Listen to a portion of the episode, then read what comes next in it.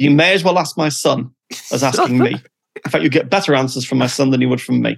Is he the marketing director at Heineken or something like that? or Lego in this case.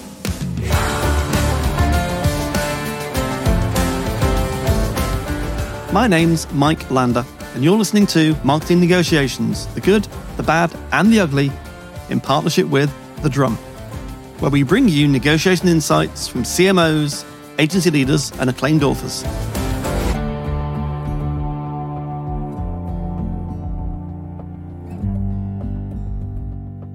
Gareth, thanks ever so much for joining us on the Marketing Negotiations podcast with The Drum.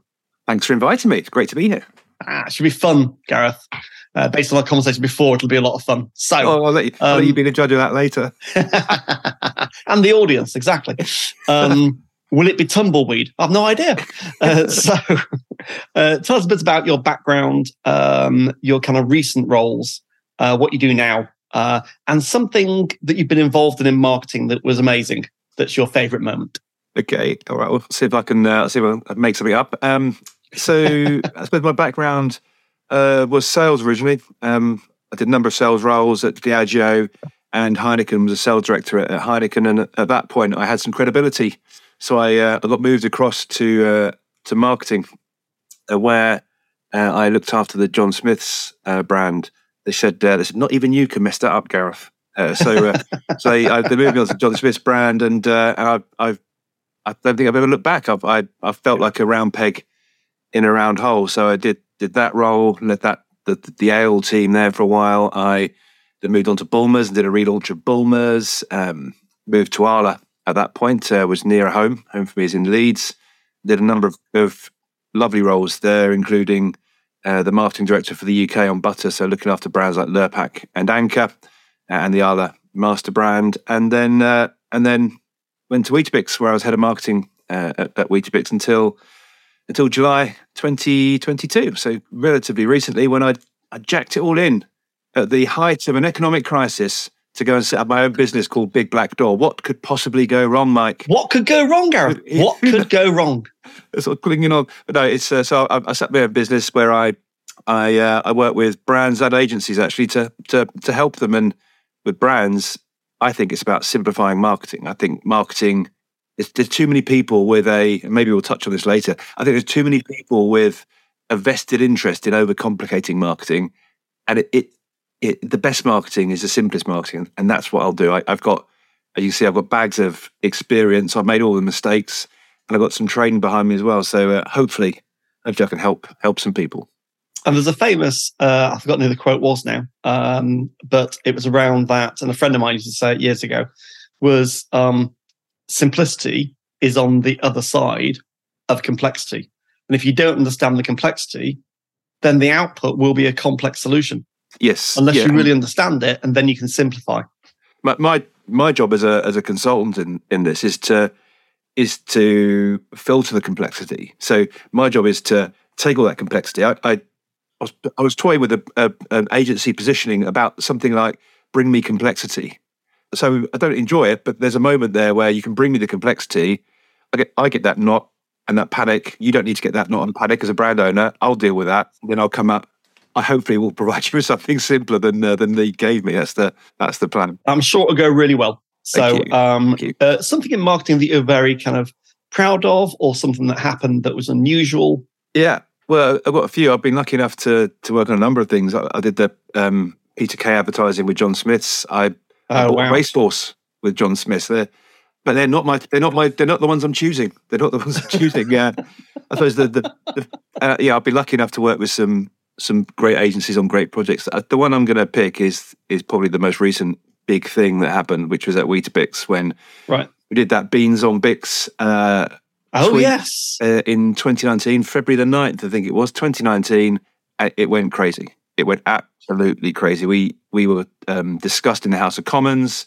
We were on TV shows um, consistently. We had uh, nations were tweeted. The state of Israel tweeted us and said, "Finally, something the whole Middle East can agree on." I mean, what what what the, what the heck's going on there? But um, that was that was a big a big week for us, and that uh, in it, it was big 1.3 billion uh, impressions of that tweet. So just to explain for the audience, Yeah. what was it? So we did a we did a tweet. Um, we had a week of activity, which was um, uh, stranger recipe combinations for Weetabix, uh, and one of them on the Tuesday was a picture of some baked beans on on some Weetabix, and the, the tweet was something like, "Why should bread have all the fun?" or something like that, and it went mad. So 1.3 billion impressions, all those people talking about it, and the and that's all interesting. But what were the results? And the reason why I think I've, I've chosen that as something that's particularly interesting is that as part of a broader campaign. So the one the one tweet didn't shift the needle too much. Just like one area of it, one area of a TV ad wouldn't do wouldn't do much either. But that strategy, that campaign, saw us grow our spontaneous awareness by forty percent in a year Wow. and it grew our um, our penetration by a couple of percentage points. So yeah, it had tangible commercial results, not just something that's going to win some awards. And asterisk, it won loads of awards as well. Excellent. Love that. Brilliant. And it was brilliant. It was a brilliant series of campaigns. So this is obviously about marketing negotiations. So um, can you talk about the value of kind of raw separation in marketing negotiations? And by that, I mean, you've got the CMO, so yourself, you've got the marketing procurement people, and you've got the agency. Why do the roles get separated? Why is it valuable? And what's your view? Um, the real answer, right, and I, is that it depends.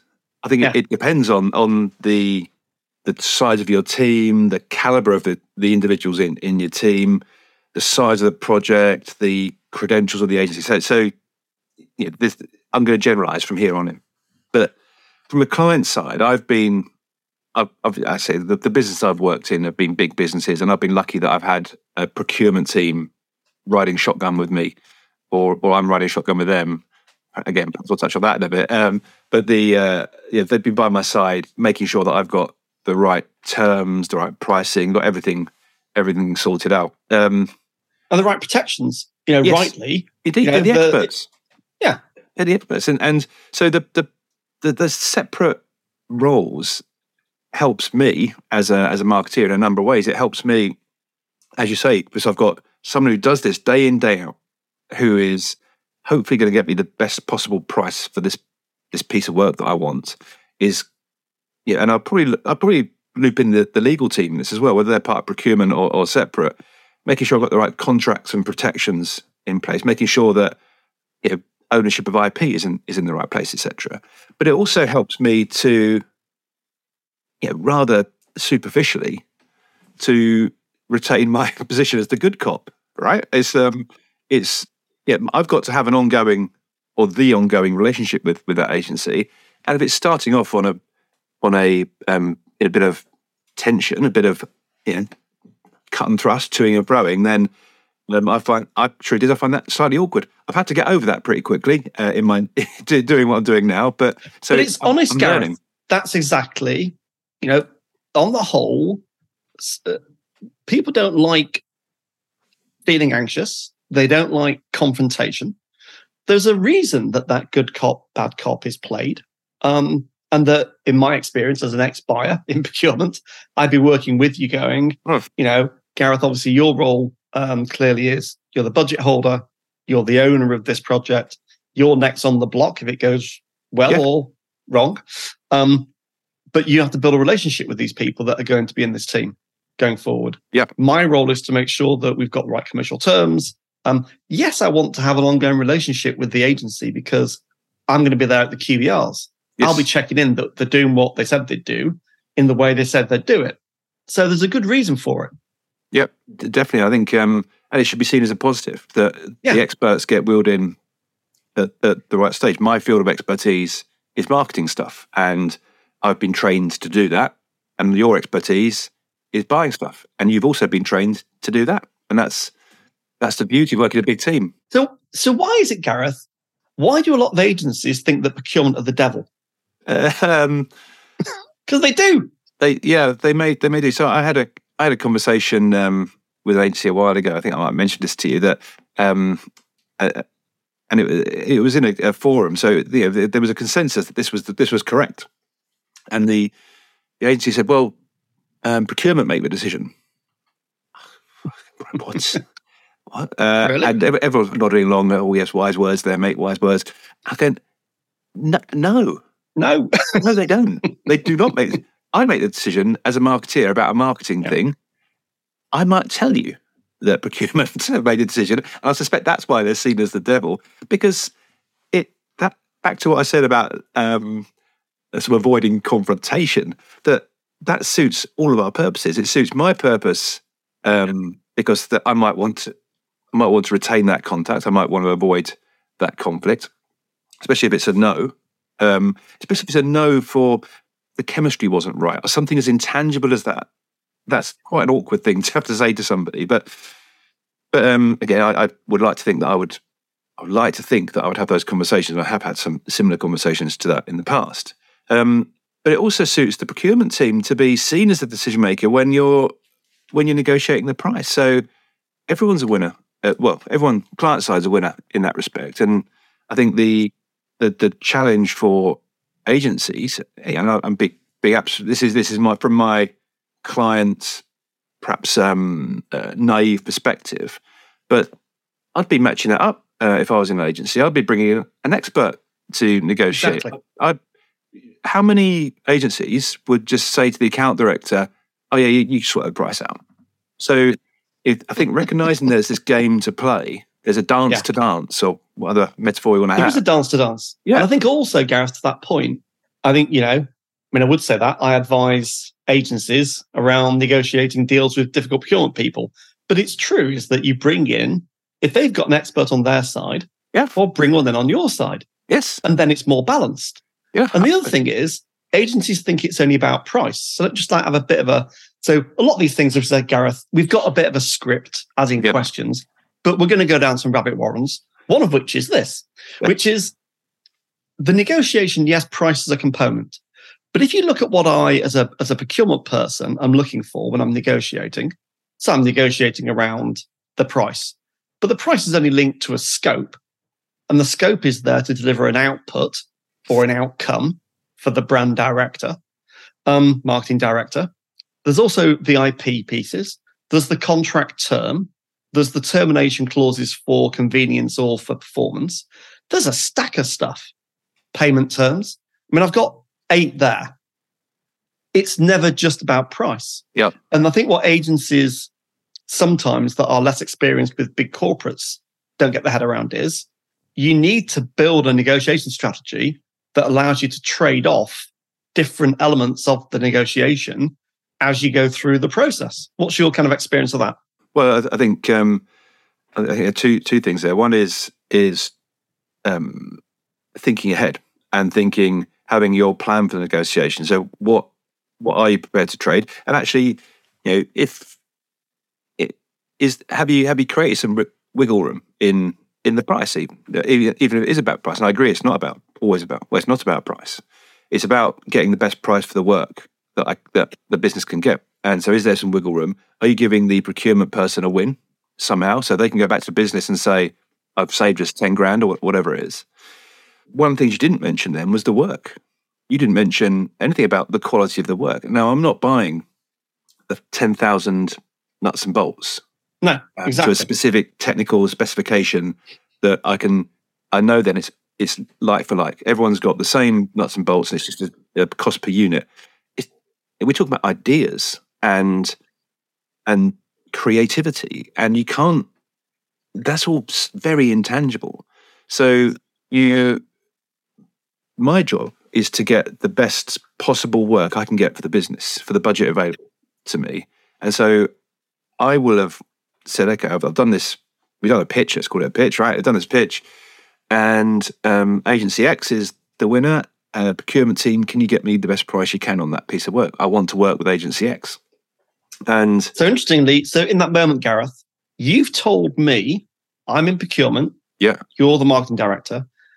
We've got three that are in the running. Yep. You've told me who you want. yes, My job now is to go and negotiate with them. Yes.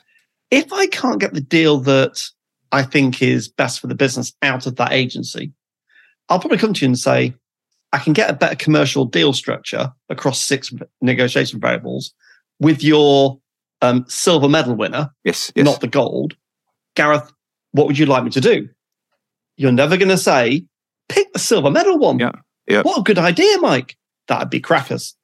yeah, well, it depends how depends how far away it was, I suppose. But um, the uh, As long as how- it's within the close- realms of kind of like, you know, they're reasonably kind of close. Yeah, I think I've, I've I've made my decision. I think well, there's two parts that are close. It depends how close gold and silver were in terms of the work, Yeah. and how close they were in terms of the price. And so maybe, but I've yeah, I've I've had plenty of procure, plenty of conversations with procurement like that where I said that's the best. Uh, they're expensive, mate. They'll say they're expensive, but it's the best deal I can get. I go great. Thanks for thanks for doing that. Let's let's crack on. We're going to pay a premium because they're. I had a guy on yesterday I was recording with on this same podcast series. And I, I kind of thought about this phrase about, you know, measuring your way to the bottom of the barrel. The danger with procurement is, is that when we set KPIs and SLAs, it's all about the performance bit. But the guy that was talking works for a very creative um, uh, agency that builds uh, brand and kind of uh, performance um, services for clients. And we were talking about that timeless brands, you know, they're timeless brands for a reason because they're buying amazing creative work. And you don't buy amazing creative work by paying the lowest common denominator you can possibly find. It's a And- balance. And um, I, I was working, doing some work with an agency uh, last week about, uh, uh, about how they interact with, with their clients. And we were talking about pitching. And I dug out some old pitch evaluation forms. And there are and all scores that we had, you know, the, the, the, the percentage of scores. Price isn't on there. Price is not on there. Not on mine. Um, yeah. And so, because we're given a budget, and you know, that's, that's the thing. So, you know, what is on there is broadly 40% of the of the mark is on strategy. There's 20% of the mark, might be slightly more than 40%. 20% of the mark is on the on the work, the creative, and there's 20 which is equally weighted to chemistry. So I'm in a pitch, I'm thinking, are they good thinkers? Are they got is the hard stuff um have they simplified, like I talked about at the start? Have they, have they, have they really understood this? Have they got close enough with the work that, uh, and you combine that with the chemistry to make me think that by working together with these guys, we can get something that's perfect. Yeah. And at no point is there who's the cheapest. That's just not, it's not even on the form. Very, very, very good point. And I always say to agencies, um, have you got the criteria that they're going to use to judge the who they're going to pick? If they ask me, I'd, I'd certainly give it. If somebody asked me, I'd, there's something to hide here because because my again my job is to get the best work for the business, and if the way I operate is to I'm exaggerating slightly to have a checklist, if that's how we how we assess things, then as an agency you need to know that because it might not be for you. That might be a good time to say that's not how we roll, mate, and uh, and pull out. Save everyone the time and effort. Exactly right. If as a supplier, an agency, you don't know what the criteria for selection are, then more fool you for not asking. Yeah, If the client won't give it to you, that's a bad warning signal. it's a red flag. It's a red flag. Absolutely. Exactly. So this is great. Uh, let's continue with um, the next one. Uh, we talked about price never being the pure deciding factor. Um, so what's your approach to negotiations? Because you've negotiated lots of deals. Yes, you've got marketing procurement with you, but you're negotiating around scope and you're negotiating around the, how we're going to measure performance and whether we're going to have performance bonuses and all sorts. What's your approach? And it can be anything, Gareth. I'm not looking for some intellectual framework. What's your approach? You're not going to get an intellectual framework. um, I mean, the reality is that my my approach would be to do everything we can to get that piece of work. So I would be asking the the procurement team to to, to work on that. I, there's um, uh, a brilliant guy I used to work with at, at Heineken called Tom Gill, and uh, he would talk about um, bonuses, and he'd call it the "Jam Tomorrow" clause, uh, and uh, th- he would ask, he, you know, he would he would offer like a bet, like a, a wager with the agencies about how much of your fee do you want to bet on on performance? Yeah, yeah, yeah. I think there are parameters there as well, but yeah, of course. Yeah, that yeah. doesn't make quite as good a story. But the you know th- that was a great a great way to get people to um to potentially reduce their free. It was a nightmare to budget for, to be honest. Uh, in the in my annual budget, It is It's a you know, I kind of because if it's uncapped. to, yeah. Sometimes I didn't want them to win. A. Because if I was the agency leader, I'd be Yeah. like, "We're all up for performance bonuses. Brilliant." yeah, Um, the yeah. condition is it's it's uncapped. yeah, So if we uh, knock it out the park, then it's an uncapped bonus. yeah, yeah, I'm not sure What happens then? capped. Yeah, Yeah. but it's um, so that I'd be looking for things like that. I'd be looking to, um, if, if that price came in, you know, for loving the work and the price is coming in significantly above still, then yeah, I, I would be asking myself some questions about was I clear in the brief about uh, what the what the available budget was. Um, but yeah, you can you can negotiate around sort of scope. You can put some conditions on yourself to to try and bring you itself. You know, we we will always feed back within two days or something, rather than let it drag on for three weeks. But we will we will have consolidated our feedback with all the stakeholders. There will be no stakeholders coming in at the last minute to put a spanner in the works because that that never happens, right? Um, so uh, yeah, there's those sort of things you can you can do to to mitigate. But the the, the honest truth is that I would be deferring to the experts. I I try not to to get my hands too dirty in that in that conversation. Because as I say, we're the- trained the- negotiators. Yep, we yeah. we have a process. Yeah. You know, all procurement people that I know have been trained in negotiation. They have a process, they have templates, they have prep forms. Yep, yep. And we know that 80% of the value, so 80% is in the prep. and and I'll be working with the procurement person on that. So they'll yeah we'll have some pre meetings before they're you know, before they're possibly having meetings on their own with the agency, and they'll I'm just like there to help them give them every piece of information they want. And one of the questions I suspect would be, are you prepared to walk away from this agency? And that that would change the stance, I suspect, with uh, in those in those meetings. So in negotiation uh, circles, we call that obviously a BATNA, best alternative to a negotiated agreement. Never, ever, ever negotiate with the counterparty if you don't have a BATNA. Right, right, Because once, as a as a buyer, yeah, if you're the agency leader, Gareth, and I'm negotiating with you, and I've done my research and I've looked at your case studies and your news releases and the clients you work with and everything else, um, and we've had discussions. And um, if I start to see that your pipeline looks a bit weak, and that we're a premium brand, Yeah. and that you specialize in our sector, and we'd be a real trophy, well, that's very dangerous for you All right. because I now know you've got very limited choices here, yeah, yeah, yeah. and the balance of power shifts. Yes, yeah, that, and that's but that's where your expertise comes into its uh, its own. Whereas, you know, if I asked you to decide which of these three adverts is the best, that's maybe not your field of expertise. But that's that's why we're all yeah. I'll fix my car engine. We all do different things. You may as well ask my son as asking me. In fact, you get better answers from my son than you would from me. Is he the marketing director at Heineken or something like that? or Lego in this case. it yeah. just happens to be. Yeah. Um, so uh, another question: Whose budget is it anyway? We kind of touched on it before, but again, just like just dig into a little bit more about. There's this myth that procurement own the money. Well, they don't. no, it's my budget. Full stop. It's, it's as simple as that. I'm, I'm going to make this story slightly less good, less fun than it, it was by by sanitizing it slightly. But there was a situation um, when we were making an ad in one of my previous employers where we had a famous person. The the the ad was to star someone quite well known, and that person had turned us down, and we had an alternative. We had someone else lined up, and we were in the pre-production meeting. Might, might even be the pre-pre-production meeting, but it's in, the production process, and we get to we flipping the the document to the casting page, and because here's so and so, this person we've agreed, and um, we're all going yes, and they said, "Yeah, we just need to tell you something. We just need to tell you something." They said, "Okay, what?" I said, "Your original choice has found out we've gone with someone else, and has come back to us and said he, that person would like to work with us." Uh, and we went, "Oh, okay, this is this is very interesting because that person was clearly our number one choice by a long way." And uh, we said, uh, "Well, what's the difference in price? What's the cost?" And our preferred candidate was five times the cost of the our fallback. We not a heartbeat went by when myself and the and the brand director high fived and went, "We'll do it."